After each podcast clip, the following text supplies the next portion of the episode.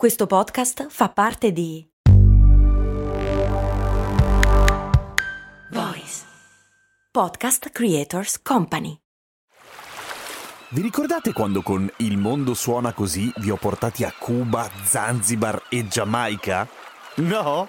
E infatti non l'avevo ancora fatto.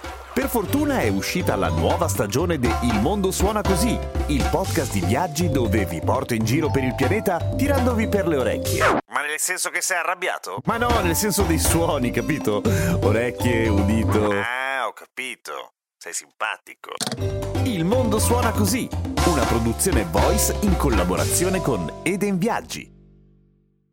Che cos'è quella polvere bianca che si mettono i free climbers sulle mani?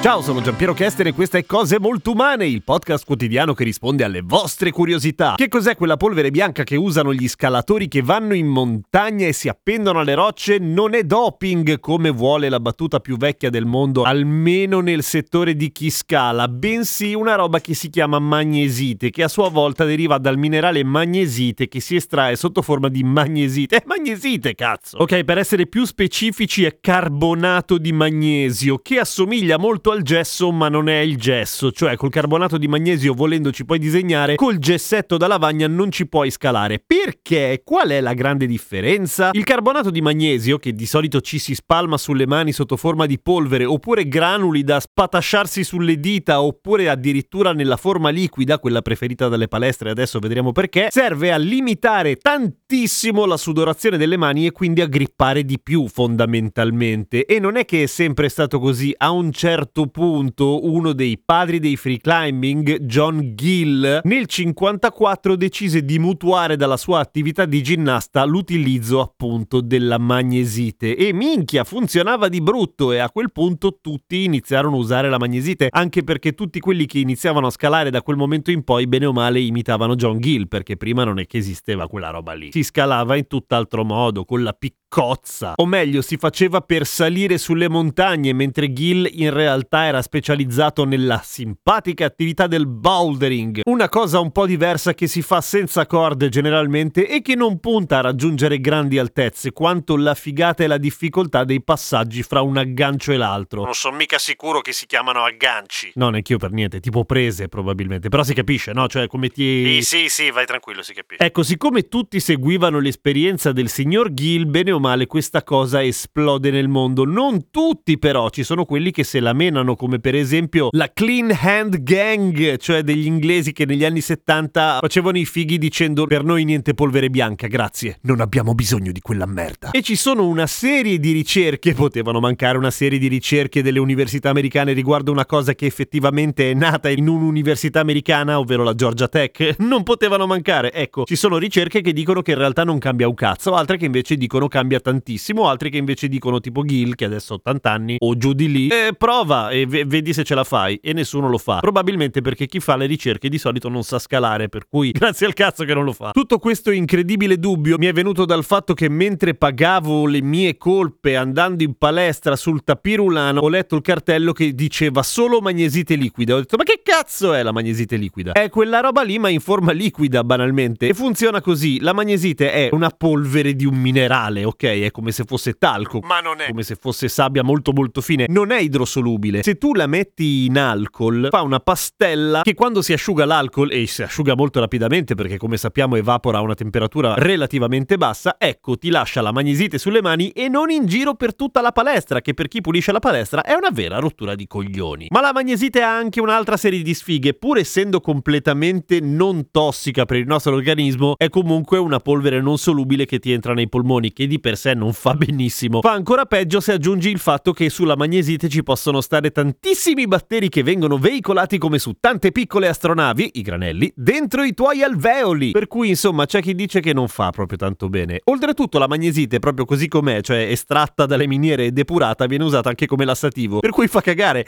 Se ti mangi la magnesite mentre scali, finisce che quelli sotto si lamentano. Che schifo. Fai cagare. Non ti dico la magnesite. L'altra sfiga della magnesite è che viene estratta quasi tutta in Cina. E questo di per sé non sarebbe un problema se non fosse che si lamentano gli abitanti della zona del Liaoning, cioè dove viene prodotta tutta la magnesite, che dicono vaffanculo, tutta la polvere che si libera dai processi estrattivi poi cade per terra. E cosa fa? Niente perché è inerte, ma essendo proprio inerte evita che le piante tipo respirino e che il suolo faccia delle cose. Cioè in pratica è come plastificare tutto tutto un territorio. Insomma, non fa tanto bene, anche se ci sono quelli che si stanno muovendo da un punto di vista dell'ambientalismo per risolvere un po' di casini. Comunque, adesso che lo sapete, quando vedrete il vostro amico spalmarsi della polvere bianca addosso mentre deve fare free climbing, non preoccupatevi, non ha un problema di dipendenza, o almeno se ce l'ha non lo state capendo da quello, perché quella è una roba inerte che si chiama magnesite che gli serve per non fischiare giù dalle rocce, che si fa male. A domani con cose molto umane.